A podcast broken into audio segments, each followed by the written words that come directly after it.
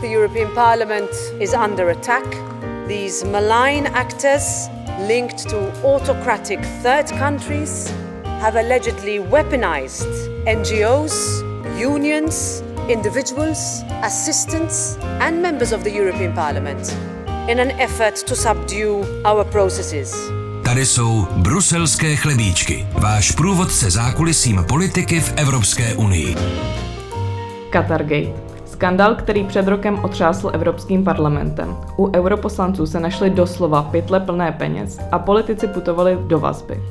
Obvinění jsou nyní na svobodě. EU v návaznosti na aféru začala pracovat na odolnosti proti korupci. Podařilo se.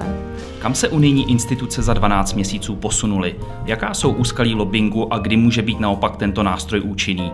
O tom bude tato epizoda bruselských levíčků. Pozvání do nové epizody bruselských chlebíčků přijala Shary Himsová, která se v bruselské pobočce Transparency International zabývá zejména tématy souvisejícími s lobbyingem, střetem zájmů a legislativní transparentností. Vítejte. V našem podcastu vás vítám také já. Jeho průvodci dnes budou Filip Nerát a Anna Urbanová. Jaký je Brusel téměř rok po největším korupčním skandálu jedné ze svých institucí?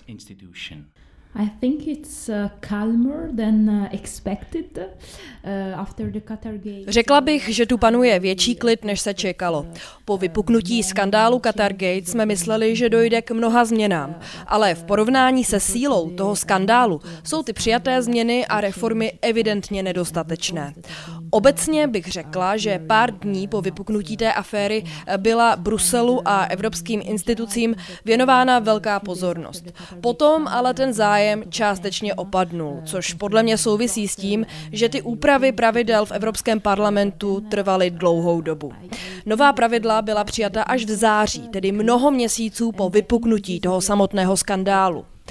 Pro lidi mimo bruselskou bublinu tak bylo obtížné věnovat tomu pozornost, protože to nebylo něco, co by následovalo hned po tom, co se ta kauza objevila. Teď v souvislosti s tím ročním výročím tomu snad bude věnována větší pozornost. Pokud se ale podíváme na to, co v reakci na ní Evropský parlament udělal, tak mohl určitě udělat víc. Uh, they could have done, uh, they could have done more. Mm-hmm. Připomeňme, co se stalo.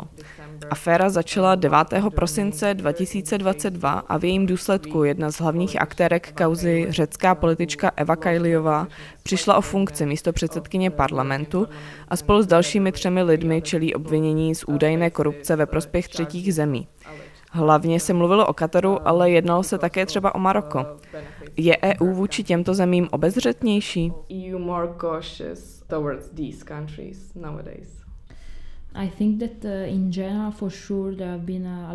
Určitě obecně platí, že zahraničním aspektům tohoto skandálu byla věnována velká pozornost veřejnosti a že problém zahraničního vměšování je potřeba řešit. My jako Transparency International EU se ale více zaměřujeme na ta vnitřní pravidla Evropského parlamentu. Vždycky tu budou problémoví hráči, ať už zahraniční nebo domácí, kteří se budou snažit ovlivnit instituce. Proto potřebujeme silný právní rámec v těchto institucích, aby se těmto snahám těchto aktérů ubránili. Na tyto zahraniční hráče se proto nezaměřujeme. Je s nimi potřeba počítat, ale z našeho pohledu je důležitá ta připravenost institucí jim čelit v momentě, kdy se o něco takového pokusí. Uh, react when these actors try to, to interfere. Když mluvíme o unijních institucích, jak skandál Qatargate poškodil reputaci Evropského parlamentu?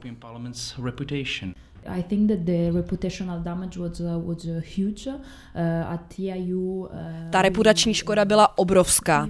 Ve dnech hned po vypuknutí této kauzy jsme dostávali velké množství otázek, jestli jsme to očekávali. A už tehdy jsme říkali, že jsme to čekali. V Evropském parlamentu byla vždycky jakási kulturní beztrestnost. Byla tam slabá pravidla a nedostatečný dohled nad jejich dodržováním. A to umožnilo, aby k takové věci došlo. Pokud byste kdybyste věděl, že když uděláte něco špatného, budete za to čelit důsledkům, tak bychom se do takovéto situace nedostali. To ale v Evropském parlamentu neplatilo. Ta pravidla tam byla slabá, nebyly žádné sankce, které by od takového chování odrazovaly a členové Evropského parlamentu věděli, že jim vlastně nehrozí žádný trest. Škody na pověsti unijních institucí, tak tato aféra napáchala opravdu poměrně velké. Pro nás to byla jen špička ledovce, ale když to viděl běžný občan, tak byl šokován takovým korupčním chováním. Bylo ale pro něj obtížně pochopitelné, co všechno je za ním a že Evropský parlament nemá systém, který by od něčeho takového odrazoval. Zároveň bychom se na to neměli dívat jen jako na problém několika skažených jablek v celém košíku. I když se v tomto případě týkali jen některých členů Evropského parlamentu, tak tu jde o obecnější kulturní pravidla chování celého Evropského parlamentu a nejen pár lidí. Normální Evropan nerozlišuje mezi jedním členem parlamentu, jednou politickou skupinou nebo jednou institucí. Dívají se na Brusel jako celek. Nemělo to tak eh, jen ničivý dopad na reputaci Evropského parlamentu, ale i na pověst všech unijních institucí a demokracie v Evropské unii jako takových. Of the parliament, but as the EU institution and EU democracy as a, as a whole. A to byl pro Evropskou unii problém. V reakci na tuto korupční aféru představila šéfka parlamentu Roberta Mecolaová 14-bodový plán, jak čelit a předcházet korupci. Kolik se z něj za ten rok realizovalo od vypuknutí kauzy Qatargate? I think that this is quite a technical question because uh, there, there basically To je hodně technická otázka. Některé z těch 14 bodů už byly zavedeny do praxe. Je ale potřeba zdůraznit, že původní návrh se lišel od toho finálního. Ten první, který se dostal i do médií, byl daleko víc ambiciózní. Pokud se třeba podíváte na takzvanou lhůtu na rozmyšlení, tedy období, po které se odcházející europoslanec nesmí zapojit do lobistických politických aktivit a využívat k ním své předchozí kontakty, tak v tom původním návrhu to bylo navázané na pobírání finančního příspěvku po odchodu z Evropského parlamentu. Člen parlamentu dostává tyto peníze až 24 měsíců po opuštění funkce. Ten původní návrh tak počítal s tím, že ta lhůta by trvala stejnou dobu, po kterou ten europoslanec pobírá tento příspěvek z peněz daňových poplatníků. Nakonec se ale pak snížila, ale aspoň je tam zavedení nějakého opatření z toho původního návrhu. Další opatření dopadla ještě výrazně méně ambiciozněji, když se podíváme na tu finální verzi plánu Roberty Metzolaové. Na mysli mám například zákaz takzvaných zpřátelených skupin v Evropském parlamentu. Podle původního plánu měly být úplně zakázány. V té konečné verzi se ale už o zákazu nemluví. Teď jsou označovány jako neoficiální skupiny, které by podle těch nových pravidel měly být více transparentní. Nebyly ale zakázány, jen mají být více transparentní. Problém ovšem je, jak může být transparentní něco, co není oficiální. To je jeden z příkladů toho, kdy konečný výsledek nekoresponduje s tím, co bylo původně zamýšleno. Podobně to bylo s povinným nahlašováním schůzek s lobbysty pro europoslance, jejich asistenty a zaměstnance Evropského parlamentu. Ve finální verzi platí tato povinnost, ale pouze pro europoslance a jejich asistenty. To znamená, že na velkou část Evropského parlamentu se tato povinnost dál nevztahuje. A stejně tak je tomu v případě prohlášení o finančních zájmech, kdy evropští poslanci mají předkládat prohlášení o svých finančních zájmech. Původním záměrem tohoto opatření bylo získat víc informací o vedlejších aktivitách europoslanců a mít o nich jasnější přehled. V konečné verzi těch pravidel, která byla přijata, je pětitisícová hranice, kdy členové parlamentu nebudou muset dokládat své aktivity. To je docela krok zpět oproti původnímu systému. To znamená, že některá opatření nebyla přijata v takové síle, jak byla navržena, a u některých došlo dokonce ke jejich oslabení there have been some points that have not been uh, implemented and others that there are even step backs compared to the previous system. Já bych se ale ještě vrátil k té takzvané lhůtě na rozmyšlenou, což začne být znovu aktuální v příštím roce po eurovolbách.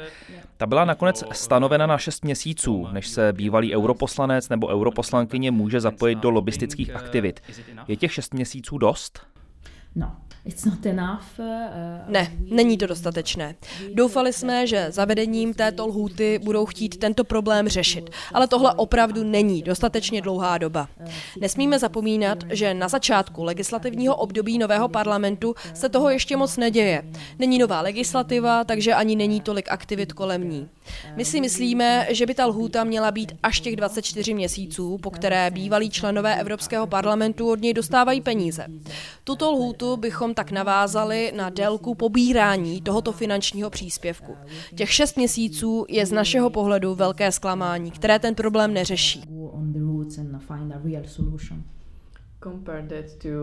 Když to srovnáme s další unijní institucí, Evropská komise má toto období dvouleté. To je z vašeho pohledu dostatečné?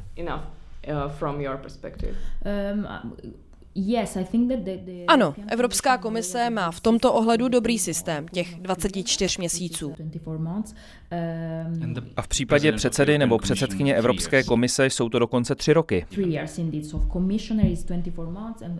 Přesně tak, tam jsou to dokonce tři roky. Takže u eurokomisaře dva roky a u šéfa komise tři. Ta délka trvání této lhůty je tak výrazně delší než v případě Evropského parlamentu.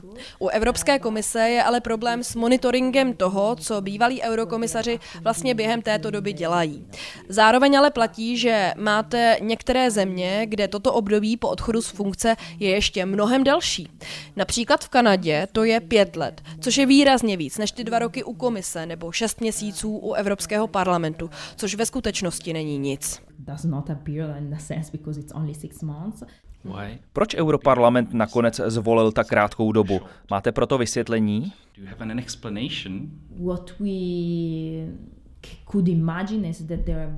Podle nás byla předsedkyně parlamentu vystavena velkému tlaku, aby tu lhůtu zkrátila. Důkazy o tom ale nemáme. Je ale nepochybné, že v Evropském parlamentu jsou skupiny, které nejsou moc ochotné nechat si zavádět omezení na sebe. To mohl být i tento případ. To ale nevíme jistě, kdo přesně na tom mohl mít zájem a mohl se snažit ovlivnit, aby ta lhůta byla co nejkratší.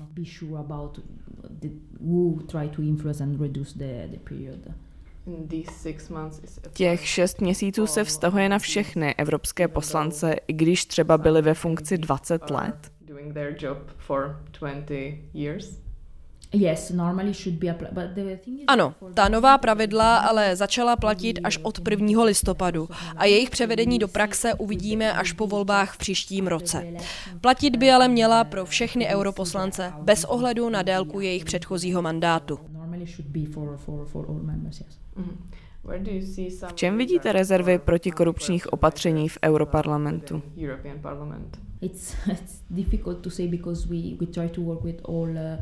To se velmi těžko hodnotí.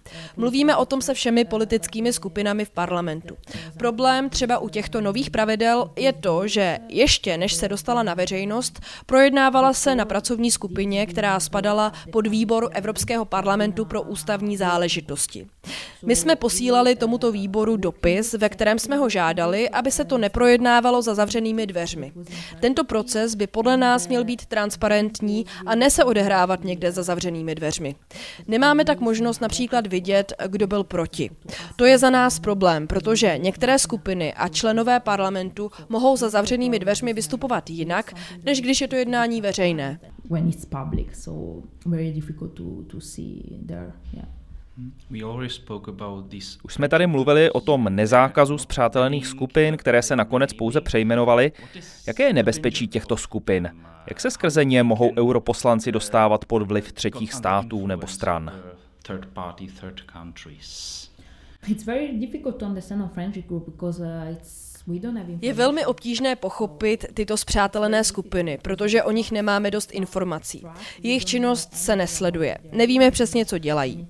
Je to tak velmi složité o jejich aktivitách něco zjistit. Teď ta nová pravidla se u nich snaží zavést nějakou transparentnost. Podle našeho názoru ale měly být transparentní od samotného začátku. I po současném přejmenování zůstávají neoficiálními skupinami. Každopádně transparentnost a odpovědnost jsou vždycky tím nejlepším tím postupem.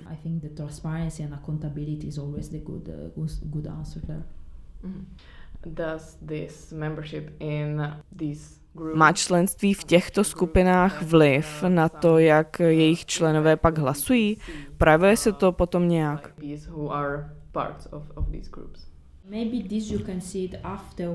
To je možné vidět až později. Problém ale je, jak už jsem říkala, že my nemáme o těch skupinách žádné informace. Nemáme tedy ani informace, proč někdo mohl hlasovat, jak hlasoval. V případě aféry Qatargate nejprve vypukl ten skandál a pak se zpětně dohledávalo, zda je možné některá hlasování anebo obecně vystupování některých europoslanců spojovat s příslušností k některým spřáteleným skupinám nebo s jinými vazbami. Tohle je ale možné dělat jen v případě, že je něco veřejné nebo vypukne nějaký skandál a je možné to vytáhnout na světlo. Když o těch skupinách nemáme žádné informace, tak je složité je spojit s něčím a zjistit, zda tohle hlasování náhodou nesouviselo s tímhle nebo támhle tím, jak tomu bylo v případě Qatargate.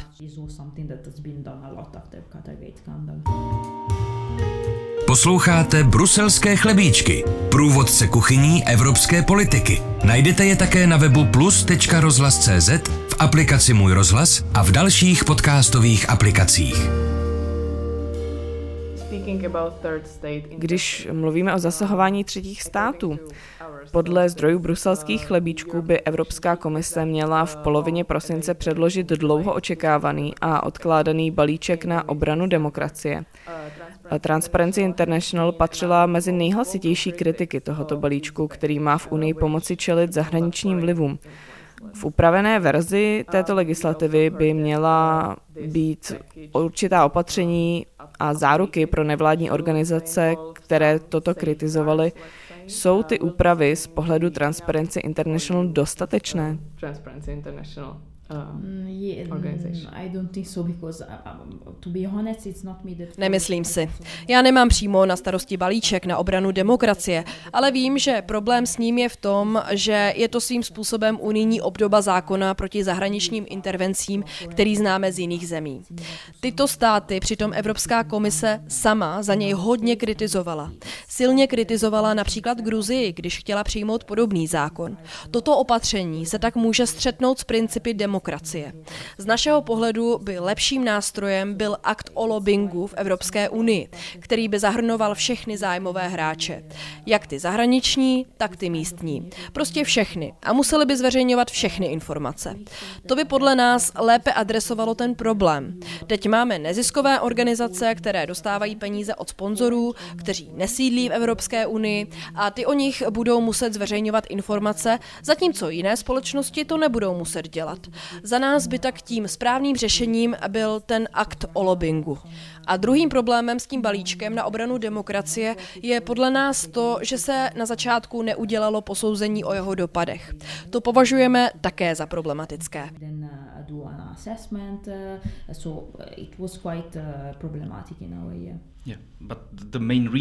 Uh, Tím hlavním důvodem, proč Evropská komise připravila tento balíček, jsou nicméně zásahy a snahy o ovlivňování ze strany zemí, jako je Rusko, Čína a další nedemokratické státy. Nepotřebuje Evropská unie takovýto nástroj, který ji bude bránit proti těmto snahám o narušení?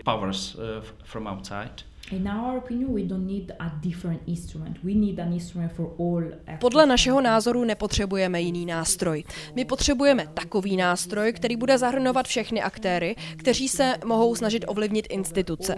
Z našeho pohledu to může být nevyvážené, zatímco ten zmíněný akt o lobbingu v Evropské unii by se týkal všech aktérů, včetně těch zahraničních. Před pár dny jsme měli konferenci o transparentnosti a náš ředitel na ní uvedl, že na nás by se ten nový balíček a povinnost registrace taky vztahovaly, protože získáváme finance od partnerů ze Spojených států. Zatímco Lukoil by tam nebyl a nemusel by informace poskytovat. A to je z našeho pohledu disproporční. Ten nástroj by měl pokrývat všechny druhy ovlivňování tady v Evropské unii.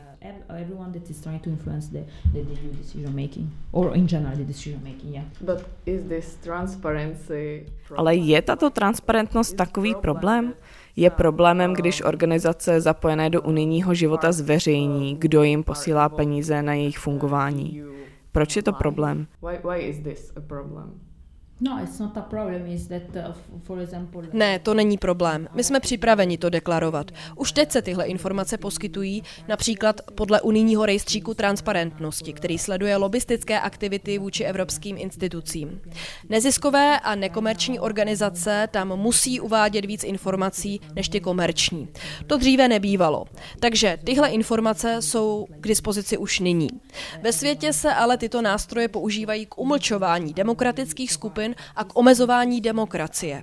V Gruzii Evropská komise proti takovému nástroji protestovala, protože ho nedemokratické vlády můžou použít k omezování občanského sektoru. uh.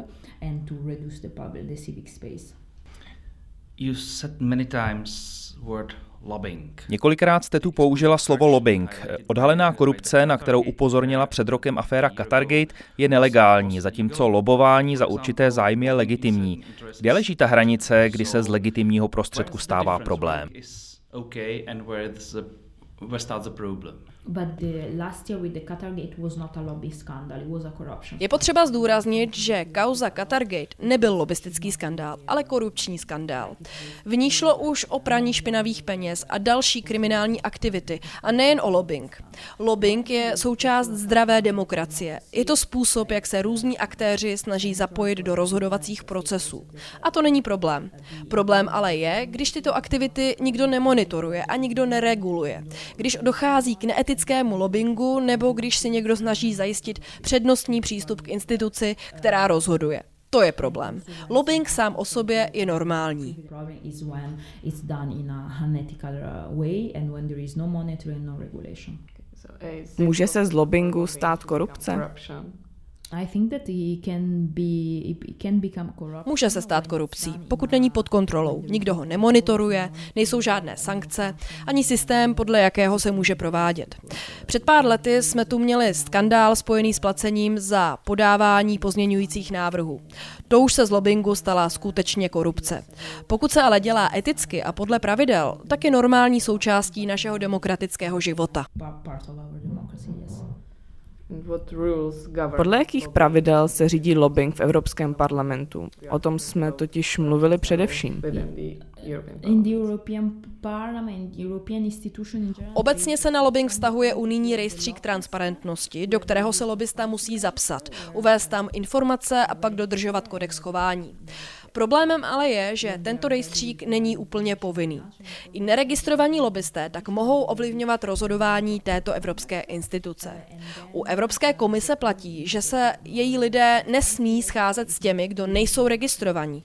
U Evropského parlamentu a rady toto ale neplatí. Evropští poslanci se tak nemusí scházet jen s registrovanými lobbysty. Z našeho pohledu by proto bylo záhodné, aby byl skutečně povinný rejstřík transparentnosti pro všechny lobbysty. A členové institucí se mohli scházet jen s těmi registrovanými.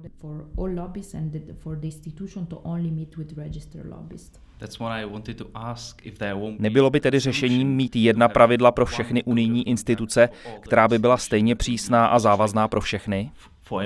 Yeah, we have the EU transparency register for the lobbyists, and the lobbyists there are bound to a code Ano, my máme ten rejstřík a jeho součástí je závazný kodex chování pro lobbysty. Problém je, že každá instituce s ním nakládá rozdílně. Takže i po skandálu, jakým byl Qatargate a zavedení nových pravidel, se lidé z Evropského parlamentu stejně můžou scházet s neregistrovanými lobbysty. A to je vrcholně problematické, protože aféra Qatargate ukázala, jak tyto neregistrované entity mohou být super nebezpečné, protože nejsou nikomu odpovědné a není jasné, odkud jsou financované a jaké jsou jejich zájmy. Proto je podle nás tak důležité, aby byl skutečně povinný rejstřík a lidé ze všech institucí se mohli scházet jen s registrovanými lobbysty. Were there any? A byly tu nějaké pokusy o sjednocení tohoto postupu, nebo se každá unijní instituce zarytě drží toho svého přístupu a nechce se ho vzdát?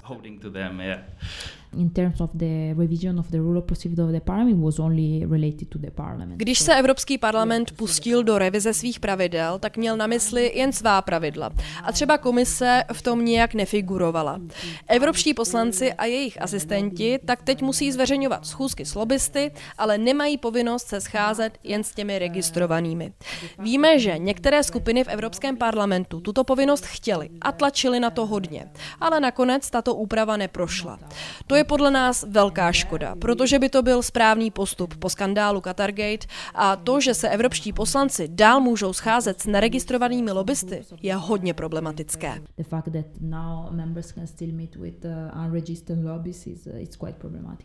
uh. Hostem těchto bruselských lebíčků k výročí korupční aféry Qatargate byla Shari Hincová z bruselské pobočky Transparency International. Díky za rozhovor. Thank you. A na závěr se ještě tradičně podíváme na další důležité nebo zajímavé dění v Bruselu a v Unii. Český prezident Petr Pavel se dostal mezi 28 nejvlivnějších Evropanů pro příští rok podle výběru ostře sledovaného bruselského serveru Politico Europe. Ten ho zařadil do kategorie snílků jako jestřába proti Rusku a Číně, který se zároveň snaží mírnit polarizaci v rozdělené české společnosti. V minulosti se na tomto prestižním seznamu v této kategorii objevil například bývalý pražský primátor Zdeněk Hřib z Pirátů nebo exposlanec Dominik Ferry, nedávno nepravomocně odsouzený za znásilnění. Tak snad to něco nepředznamenává i pro českého prezidenta. Nejvlivnějším Evropanem v příštím roce bude podle politika pravděpodobný budoucí polský premiér a ex-šéf Evropské rady Donald Tusk. Tento týden čeká Brusel spousta složitých jednání. V den vydání tohoto podcastu se tam například scházejí ministři dopravy členských zemí, kteří mají uzavřít celkem 8 obecných přístupů, mimo jiné u nových pravidel pro řidičské průkazy.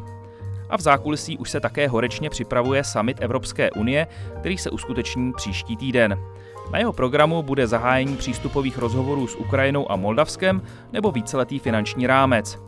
Bruselské chlebíčky v unijní metropoli z mnoha stran slyšeli, že kolem příprav závěru panuje mnoho nejasností a nejistot. Dokonce není jasné ani kdy summit skončí a delegace se chystají na to, že se náročná dvoudenní summitová jednání mohou protáhnout o celý další den. A z Bruselu ještě na skok domů. O svém lídrovi do evropských voleb rozhodla SPD, která do nich půjde s hnutím Trikolora. Tuto koalici do nich povede bývalý europoslanec a ex-předseda svobodných Petr Mach. Záda mu budou krýt dosavadní europoslanec SPD Ivan David a šéfka Trikolory Zuzana Majerová. SPD bude v černových volbách obhajovat jeden mandát. Její původně druhý europoslanec Hinek Blaško se se stranou totiž rozešel a v Evropském parlamentu teď sedí jako nezávislý. To je všechno z těchto bruselských lebíčků. I ty příští pro vás s Anou připravíme přímo z Bruselu a najdete je jako obvykle ve všech podcastových aplikacích, na webu radiožurnálu, na spravodajském serveru iRozhlas.cz a jako každé pondělí po 11. také ve vysílání Českého rozhlasu Plus. Tak si je nenechte ujít. Mezitím nás můžete sledovat na sociální síti X a klidně nás sdílet. Pro tuto chvíli se s vámi loučí Filip Nerad a Anna Urbanová. Mějte se.